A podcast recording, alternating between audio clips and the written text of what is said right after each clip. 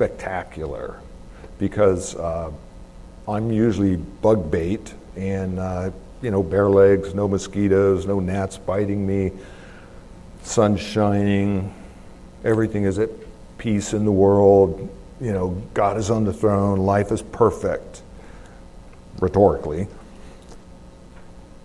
And I clearly thought everything has a context. And, uh, you know, if somebody just came to Alaska today and they were having breakfast with me and sitting out on my porch, they would have a pretty skewed idea of what living in Alaska around the clock, 24 7, 365, would be like. But if that's just what they experience, they would think, man, Alaska's paradise. You know, there's no bugs, it's not cold, it's sunny, but it's not hot.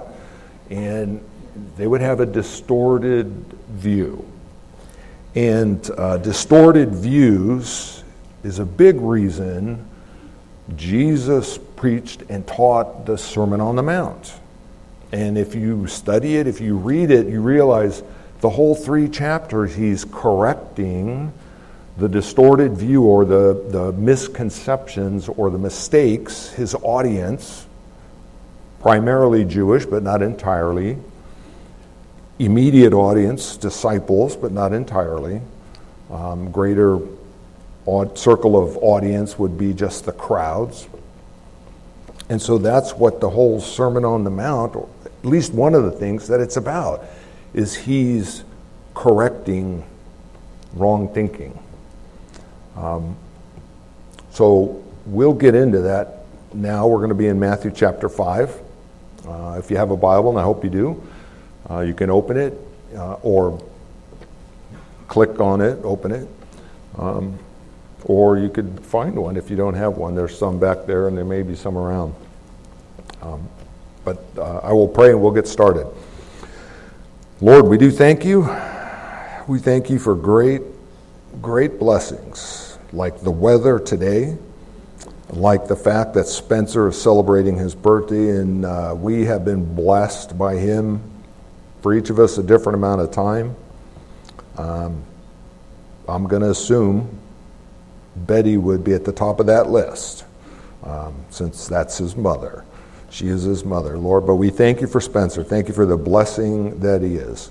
Um, and we thank you for everybody else here, everyone's birthday, everyone's uh, participation. They're just one time visitor or regular decades old family member of this fellowship. We are grateful.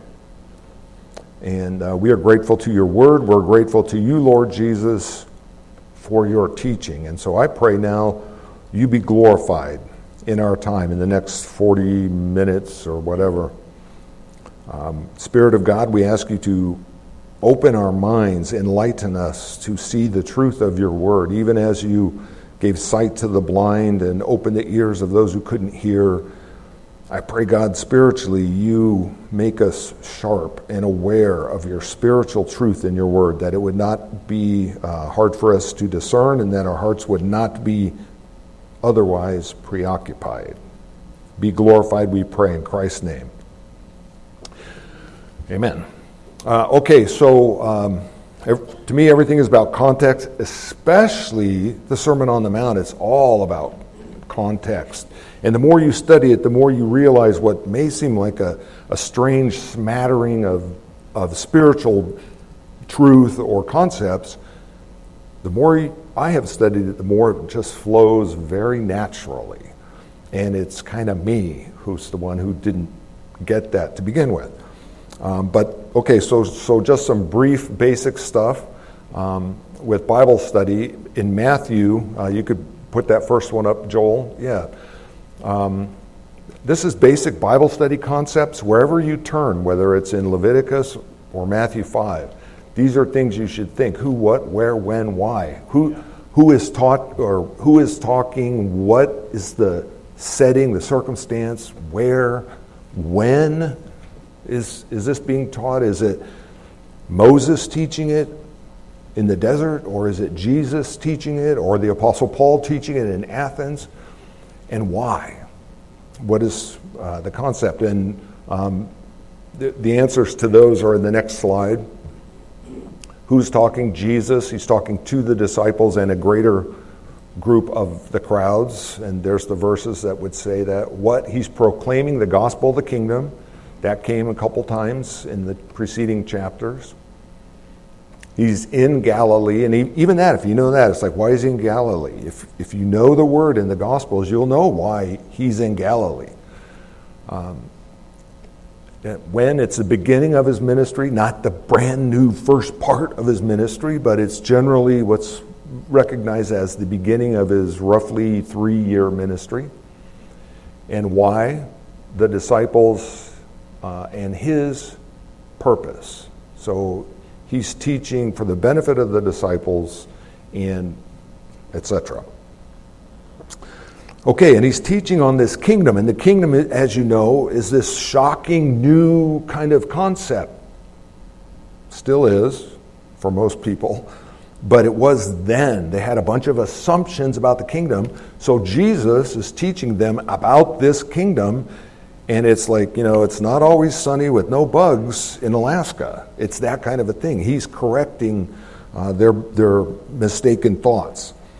And uh, later in Matthew, oh, the, the, the kingdom in one word, I, I selected that. I thought, well, if you were to describe the kingdom of God in one word, I don't know what word you would think of, but unexpected was a word that came to my mind. And the kingdom itself wasn't unexpected. The people wanted the kingdom. They wanted the king. They wanted Messiah. They were sick and tired of Roman rule after centuries of other Greek rule and Egyptian rule and Assyrian rule and Babylonian rule and all this. So the timing wasn't necessarily unexpected, it was more the manner in which the kingdom came. In um, Matthew chapter 13, he teaches a bunch of parables. And uh, so we can go to that one. In each of those parables, he says, the kingdom of God or the kingdom of heaven is like and then he'll teach a parable. A parable is when, especially a biblical parable, is when Jesus took a familiar concept and then used it to teach something that was not familiar. So, you know, that's why he talked about uh, the parable of the lost sheep, let's say, would be one. Not, I don't think that's one there, but um, people understood sheep. They understood sheep wandered off. And so he would start with that and then teach usually a, a deep spiritual truth, starting with the parable. So, in these uh, parables that I've selected there, um, the parable of the sower, I tried to identify what's the key concept. That's good advice, by the way, with parables. Look for the one dominant kind of thing, and that will help you not misinterpret and misapply parables. Parables are, are structures or figures of speech. Um, so I, I tried to pick the one major concept and a, a, mistaken idea like it's always sunny in Alaska, you know, and there's no bugs. A mistaken idea in the hearer's head that he seemed like he was trying to correct. Now, let me just tell you, this is my version, okay? I'm just a student of the word like we all are, different degrees, but there's nothing really super inspired about my interpretation of these things. I just have given you my viewpoint on this because it's very helpful. And just to be honest, you know, I, would like to get up here and preach and teach and stuff, but uh, I ain't all that, if you know what I'm saying. I, I mean, I'm not. I can just share you what I got. My desire, I know is Spencer and Tom and Steve's desire, is that you get tools needed to become a student of the Word, that you feed yourself spiritually.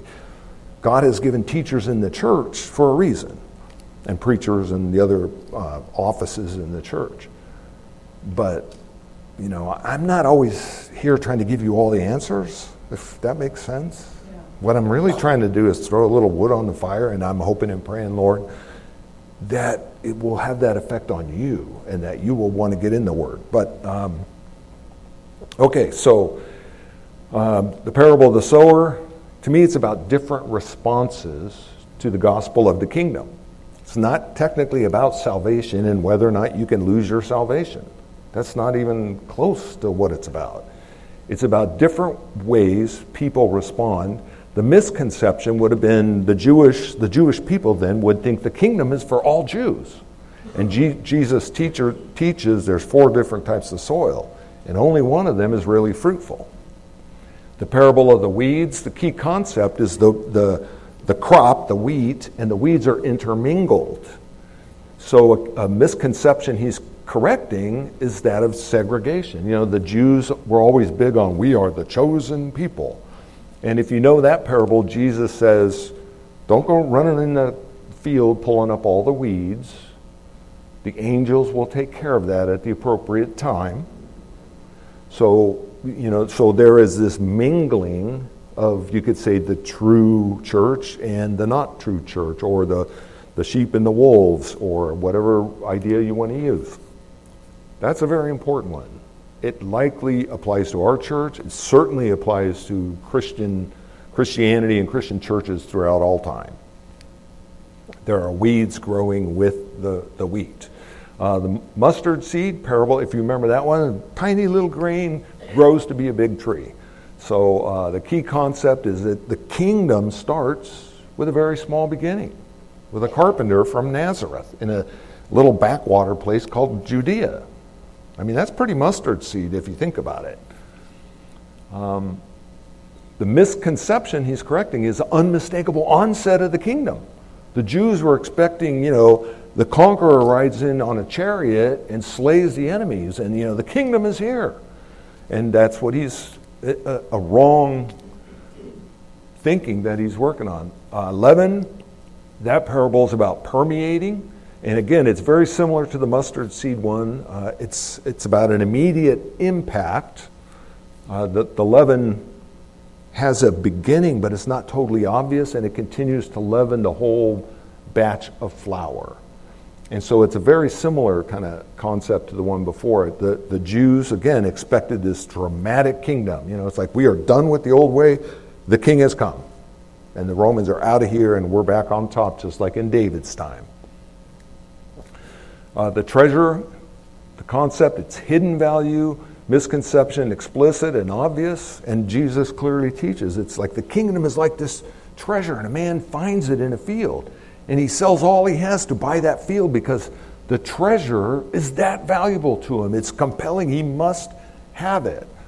So it's about uh, the value of the, the treasure, the kingdom, but it's also about it's not always explicit and obvious. I mean, this treasure was there. Now, good example of misappropriating or misapplying scripture would be oh, okay, so I could, if I'm in real estate, I'll look for something that's got a lot of hidden value that nobody knows about, and I'll try to give a lowball offer, and then I can make a fortune on it. See what I'm saying? Because a lot of people would say, well, he found the treasure and he buried it back up and then he went and bought the field. He didn't tell the, whoever owned the field. That's totally not what this parable is about. Uh, the pearl, this one also was similar. A unique pearl, a merchant, basically his life's purpose was to find the perfect jewel or gem or pearl, and he finds it. The misconception he's correcting is unrestricted benefits. Uh, the, the Jews all figured they get all the benefits of being in the kingdom of the Messiah because they're Jewish. And it's like, uh, no, not really. And there's, you know, again, there's other misconceptions. The value of the kingdom is really big on those two. You know, that whoever the, the seeker is understands the great value, the importance of the kingdom, so much that you would give up all you have to get it. That should not be missed.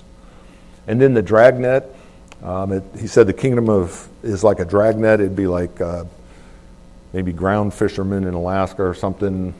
I think that's what it's called, where they use a big drag net and they pull it in and then they try to save all the cod or whatever it is they were after and they toss out whatever they toss out, you know, that kind of a thing.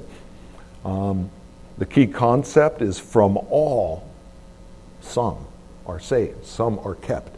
So in that parable, it's about fishing. They get a bunch of different kinds of fish, and then they select the good fish and discard the stuff that has no value. And again, the misconception would be exclusive admittance. The Jews all figured they're in the kingdom. And it would be unthinkable for them to imagine when the kingdom is fully consummated that the king himself would say to a Jew, I never knew you. Depart. I never knew you. So, okay, so that's what's going on in uh, Matthew. And then we get to the end of the first page of my wonderful notes, which, uh, to clarify for Spencer, you will notice there is an entire back page that's blank. So there is plenty of room for you to take additional notes. But then I got to confess, that's only because I did this on my printer and I don't know how to do a half sheet. Know? so, so, otherwise, you, you would have been right on the money. Uh, no, if you need line paper, it's out by the door. Okay. So, uh, at the bottom of that, your insert there, Jesus wants to change the way I think. I think. He does, yes. And that's how I meant to, for that to read. We live in a time, I cannot say this enough, we're going to get into some other stuff here in a second, how much our time, our culture is infecting all of us. We're in it. And we have to realize number one, there's a whole bunch of stuff going on around me that has an adverse effect to me. That ain't good. And I need to be aware of that. If you don't get that, you never, you're going to be the frog we're going to look at in a minute. But number two, then I need to go to someone above and beyond me, someone who's more capable than me to change the way I think. Now, that seems obvious, right?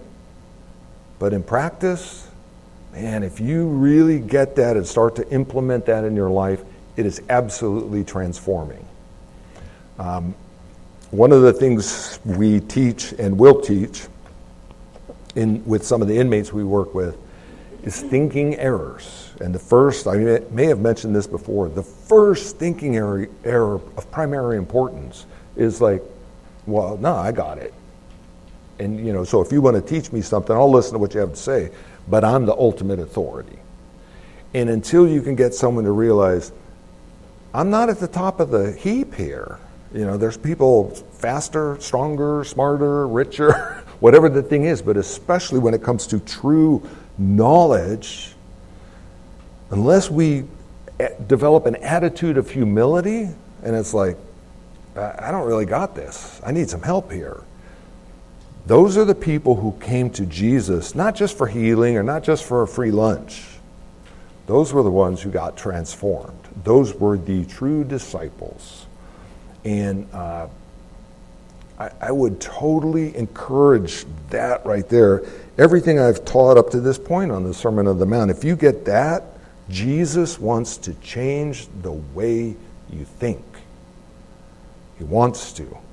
There's very it's with fear and trepidation that I will say, Thus says the Lord. But I will say it on that one, Thus says the Lord. He wants to change the way you think. It's here in the Sermon on the Mount. At one point, he says, Do not think, and then he goes on. And it's throughout Scripture. And uh, one of our favorite passages is Romans 12, 1 and 2, right?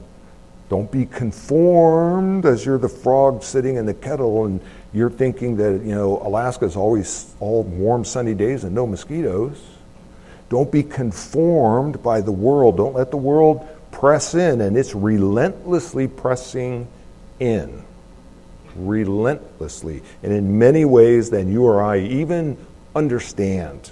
There's people way smarter than us that do things on the internet or in advertising or in other media or in the business world way, way smarter than us. So don't think that you can stand alone and call the shots in your own life. If you don't come to Christ in position of humility continually, and that's what part of this should be about. It's like, Lord, I don't got this, but you do. You did it. And, you know, if I follow you, I'm remembering what you did for me. That's transforming. Many Christians, many religious people throughout history are continually led astray. many who go by the name of Christian, right? I mean, you've heard Spencer talk about how few churches really preach the gospel. And we're not about some kind of exclusive thing at ABF, but it's shocking how the message of the gospel gets more and more diluted. And that's a beautiful thing of what Brian's going to be doing in a, two months, October, three months, is, is bringing the gospel into focus and how we should be able to clearly communicate the gospel to another person. You know, I just got to say, I, I love you guys. You're my church family. But if we're not doing that, why are we here? Why are we here? Jesus did not save me so I could make the most money possible, live the best life possible, get all the artificial joints and stuff as long as I possibly could to keep, you know, doing whatever I want and then die. No. His blood is far more precious than something that trivial. He saves me and he saves you for a divine, Holy Spirit charged, empowered purpose. And this is what it's all about. And this world is seductive. And I don't just mean sexually seductive, it is seductive. There's so much fun to be had. There's so much. I mean, the, the bucket listy kind of approach to life is endless because we live in a wealthy society. If we lived in another society, different part of the world, we'd be focused on just trying to eat, stay alive, and hope our child doesn't die of the flu or something like that. But we have a divine purpose, and that is exactly why Jesus is teaching the Sermon on the Mount. The kingdom has come to a degree, to, in an initial kind of phase, and he is teaching them what it's about and how it's to work. And I can't read the rest of that stuff. Um, uh, okay, then the Beatitudes, uh, ultimate happiness, and this is kind of the title that I had Ultimate happiness comes at a cost. What's the secret to being happy and fulfilled? The whole world around us is seeking happiness, right? And most people assume wealth equals happiness, except the people that are really rich. And I think a lot of them would say, nah, not, don't always work that way. I'm assuming, because I don't have any friends in that category. But, that, but you hear a lot about that, that, you know, it's like people believe that wealth will give happiness. And in reality, it's just as empty, you know, like they say, there's never a funeral procession pulling a U-Haul trailer or something. I mean, we, we like Job said, we, we leave as we came. Yeah, so it, it would be very temporary at best. So, ultimate happiness and fulfillment. People, when they get to my age in life, especially, a lot of people start thinking, man, what's my legacy? What am I leaving behind?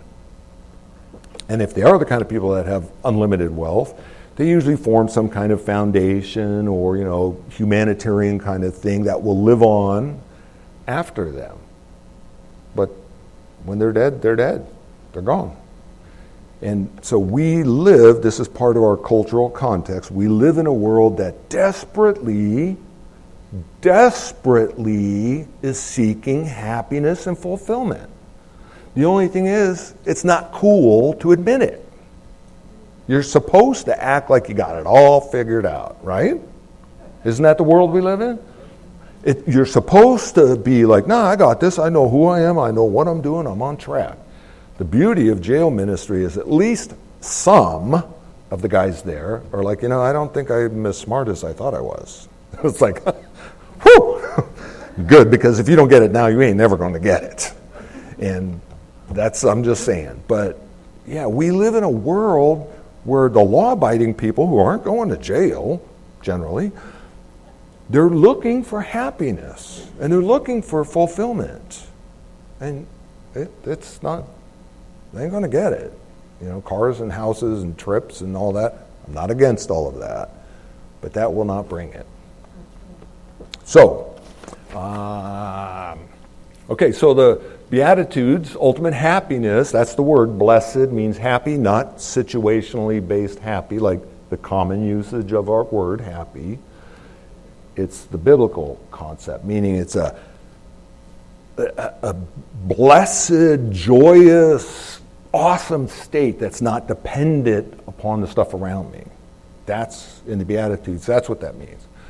Um, characterized with spiritual poverty, mourning, humility, hunger and thirst, mercy, purity of heart, peace, and persecution. Well, how's that for an alternative kind of theory for life? You want to be totally happy and find fulfillment? You need to be spiritually poor. You need to be mourning and grieving. You got to be totally humble in a world of pride. Uh, you have to hunger and thirst, and He will meet that hunger and thirst, but then it's kind of like drinking salty water. It's going to make you thirsty again, so you're going to hunger and thirst for more as long as you're in this body. Uh, mercy, you got to show mercy instead of, you know, what goes around comes around. You get what you deserve. Your heart has to be pure, and it consists of peace and persecution, especially the persecution. Murder is in the mind. This is parts we talked about before. Sexual sin is in the heart. Divorce is not a matter of choice. Taking an oath is of the devil. And now I'm expected to treat enemies with love and abusers with generosity. I mean, that's kind of weird, right? Would you ever hear this kind of a message anywhere except in a biblical church? I want to be happy. Okay, well, you kill people in your mind, you're committing sexual sin in your heart. You can't decide if you want to divorce somebody or not based on the scripture there. And I always like to say, you know, we make a lot of mistakes in life. I never, when we talk through stuff, I never mean to bring condemnation on any of us if we've we've all sinned, and if we've sinned in a specific way or there was a situation we didn't really have many options in, understand I love you. I'm not judging anybody, okay? I'm not bringing condemnation. But divorce is not a matter of my choice. Taking an oath, according to Jesus, is of the devil, and now I'm expected to treat enemies with love and abusers with generosity. Now, rightly so, anybody would be kind of hesitant, right? I would hope so, unless you're so conditioned to the Bible that you don't even give it a thought anybody would be hesitant. Tell me why this is so important?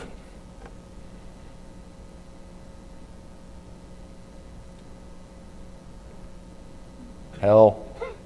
That's my, that's my portrayal of hell. Because Jesus said, was it 520? Um, in 520, where are you, 520? Okay, so this is under anger and committing murder in your heart.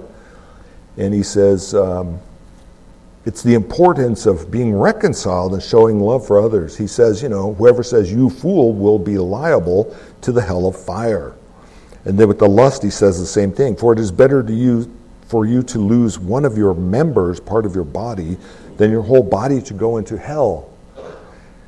And then in, I guess that's it. Um, and then later in this Sermon on the Mount is when he says, you know, Lord, Lord, we did this and we did that, and we, I gave money and I did communion every week, and you know, I went to the right church, and I know all the good conservative theology and doctrine. And he could say, Depart from me, for I never knew you. And if you get nothing out of that one verse, please get this. It was a surprise for the people who hear it. There's not one of them is like, well, I figured you'd say that, Jesus. Okay, well, off to hell I go. It, w- it will be a surprise for those, but we will look at that later. So, this is why it's important. And this is why Ray Comfort stuff is so much whatever it is. Because you don't mess around with that. Because that is really, this is a passing away thing. You know, the sunny day, no mosquitoes in Alaska is passing, right? I mean, this could be the last good day of summer. Who knows? It's passing. It will go. We know that. But we should also know from Scripture all of this life is passing away. And when it's done, it's done. And it's either you will be with me in paradise, the king said, or depart from me, I never knew you. God forbid we would hear that. Okay, so I think, is a frog the next one? Just toss it up there, whatever it is. Okay, individualism. Um, actually, give me the, the two frogs, if you would, Joel. You guys are probably all familiar with the concept, the frog in the kettle, right? And as I researched that, there's a lot of debate on if that's even actually true. Well, this is not a science class, so I don't really care if it's true or not. But the concept is super important. If you haven't heard about it, the idea is you could put a frog in a kettle of water that's the temperature that he likes, and then slowly keep turning up the heat, and the frog won't jump out of the kettle because that slow change, the frog will get cooked. Whether or not that's true is irrelevant. The, the point is very valid. Change happens really slow. When change happens fast, people get pretty cranky. They're aware of it. COVID, right? You what? You're going to close our church? You what? You expect me to put on a mask to go to Fred Meyer? What? Okay, every, nobody misses sudden change like that. But the slow change, the slow drift, is the dangerous one. And so I thought I'd put this up there. Are you comfy or getting cooked? And the irony of, with that analogy is it's the comfortable that get cooked. So we have to be as wise as serpents, right? And innocent as doves. We got to be on the ball. Okay, so now I'm going to, if you, at this point, if you're still awake and paying attention, but you think, you know, Greg, it's your opinion, dude. Okay, I tried to find two totally objective, scientific ish kind of definitions. Individualism.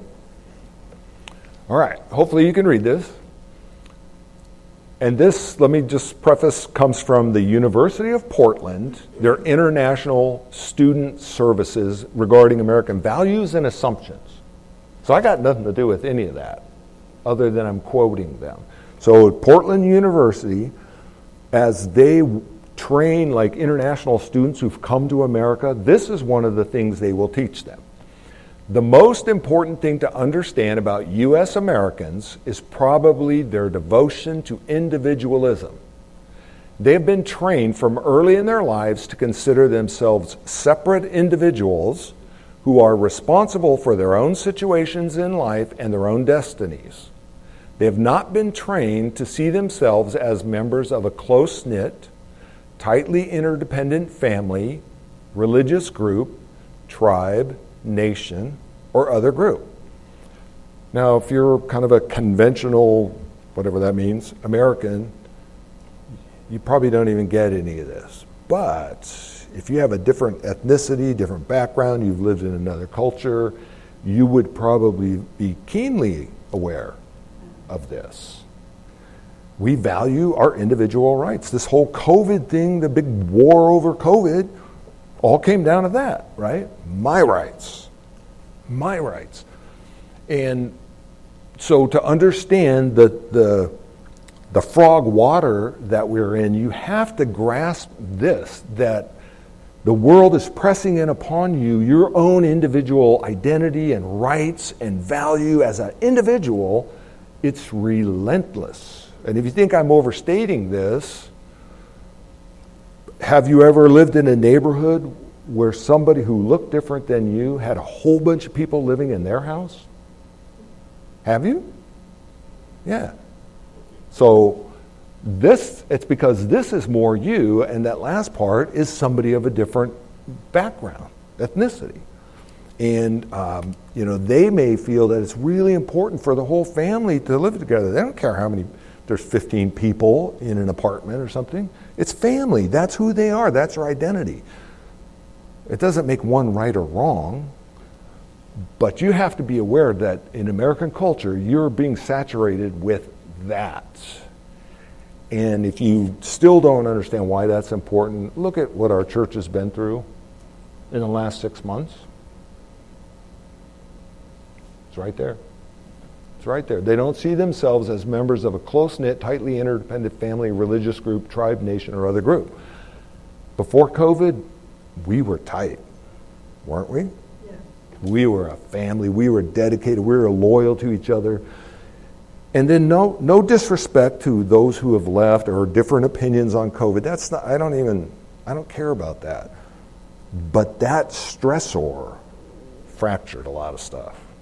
That you can't debate.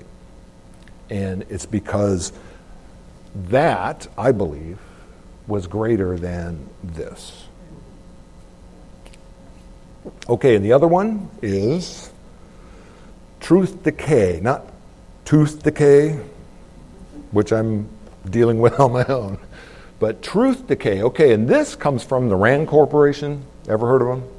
Okay, they're generally respected as whatever they are. I don't know, a bunch of brains or something. Okay, truth decay is defined as a set of four related trends increasing disagreement about facts and analytical interpretation of facts and data. So, what they're saying is the decay of the concept of truth in America is eroding. And these are four reasons why. This is a RAND corporation. This is not, you know, the Pew in the Pulpit organization or something. The first one is disagreement about facts and analytical interpretations. You ever follow like political debates, argument? Right? They can take the same facts and each side can prove that the other one is wrong. They're eroding the value of truth. Okay, number two, a blurring of the line between opinion and fact. A while back, I was teaching about opinion, conviction, belief, and truth. And because of this whole individualism thing that's rampant in our society, your opinion seems like truth, let alone you just skip conviction and belief, which are all higher, more valuable concepts. A blurring of the line between opinion and fact. Number three, an increase in the relative volume and resulting influence of opinion and personal experience over fact. Does that make sense to you? Yeah. We become more and more, truth is relative. That's my truth. It's not your truth. Now, that's not biblical truth, but that's truth as we embrace it in American culture. Uh, personal opinion and personal experience over facts. Somebody may say, oh, I don't believe in demonic possession. I don't think that happens anymore. Well, they might if they were sitting next to somebody who's possessed by the devil. you know what I'm saying? It's like, okay, how's your philosophy work out now? Or somebody might say, well, you know, I don't believe, you know, such and such, some other thing. And it's like, okay, but aren't you putting your personal experience over that, over truth? And the last one, a declining trust in formerly respected sources of factual information. I'm old enough to remember turning on the news. Didn't matter which one. And if the news said it, you believed it, right? If you're, if you're old enough, you'll remember that. It's like the news would give you the facts, they would tell you what happened. Now, you shop for which news you think is going to give you the straightest story, and you still hold your own viewpoint over that. I'm not saying that's not required either. but yeah, it's been totally declining trust in formerly respected sources of factual information. A Christian, a kid raised in a Christian home goes off to college, and they will erode the truth that that kid was raised under and tell them that their ancestor, this student's ancestors, were monkeys. You follow me? Yeah, it, it's the same thing. Now, why am I beating you over the head with all of this and I've hardly touched the Bible? Because that is the cultural soup that we're all living in. Kim and I have been cross cultural missionaries most of our lives. We've been fairly well trained in missions, um, cultures, a lot of those kind of dynamics. So I would say we're more sensitive to those kind of issues than the average person in Anchorage. We have three daughters. None of them married a, quote, normal white man, if I can use that expression.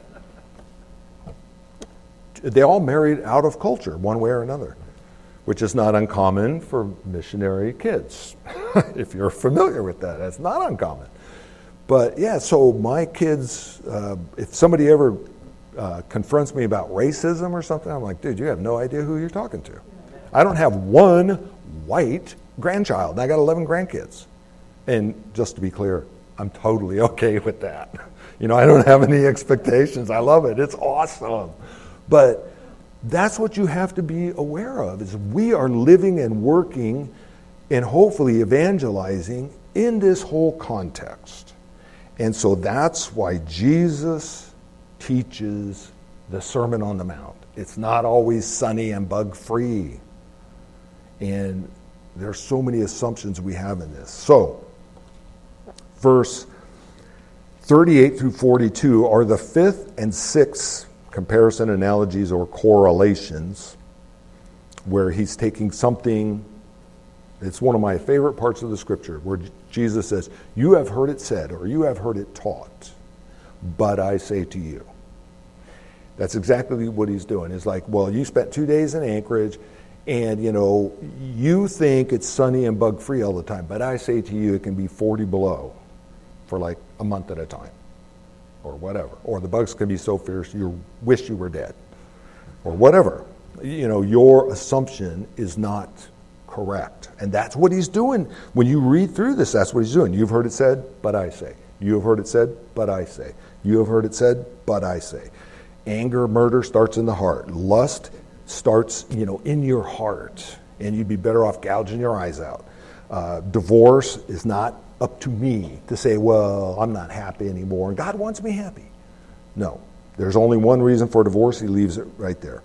Oaths, promises, he says, are of the devil. Anything more than this is, comes from evil.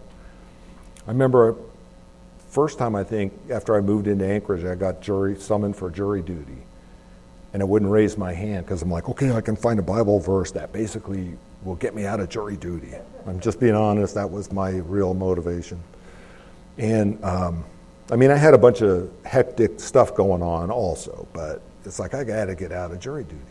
And so I didn't raise my hand when all the prospective jurors took the oath, and then the judge like and called the two attorneys back. He's like, "What's up?" And I said, "Well, you know, based on my religious beliefs." And he's just like, "Dude, I hear this all the time."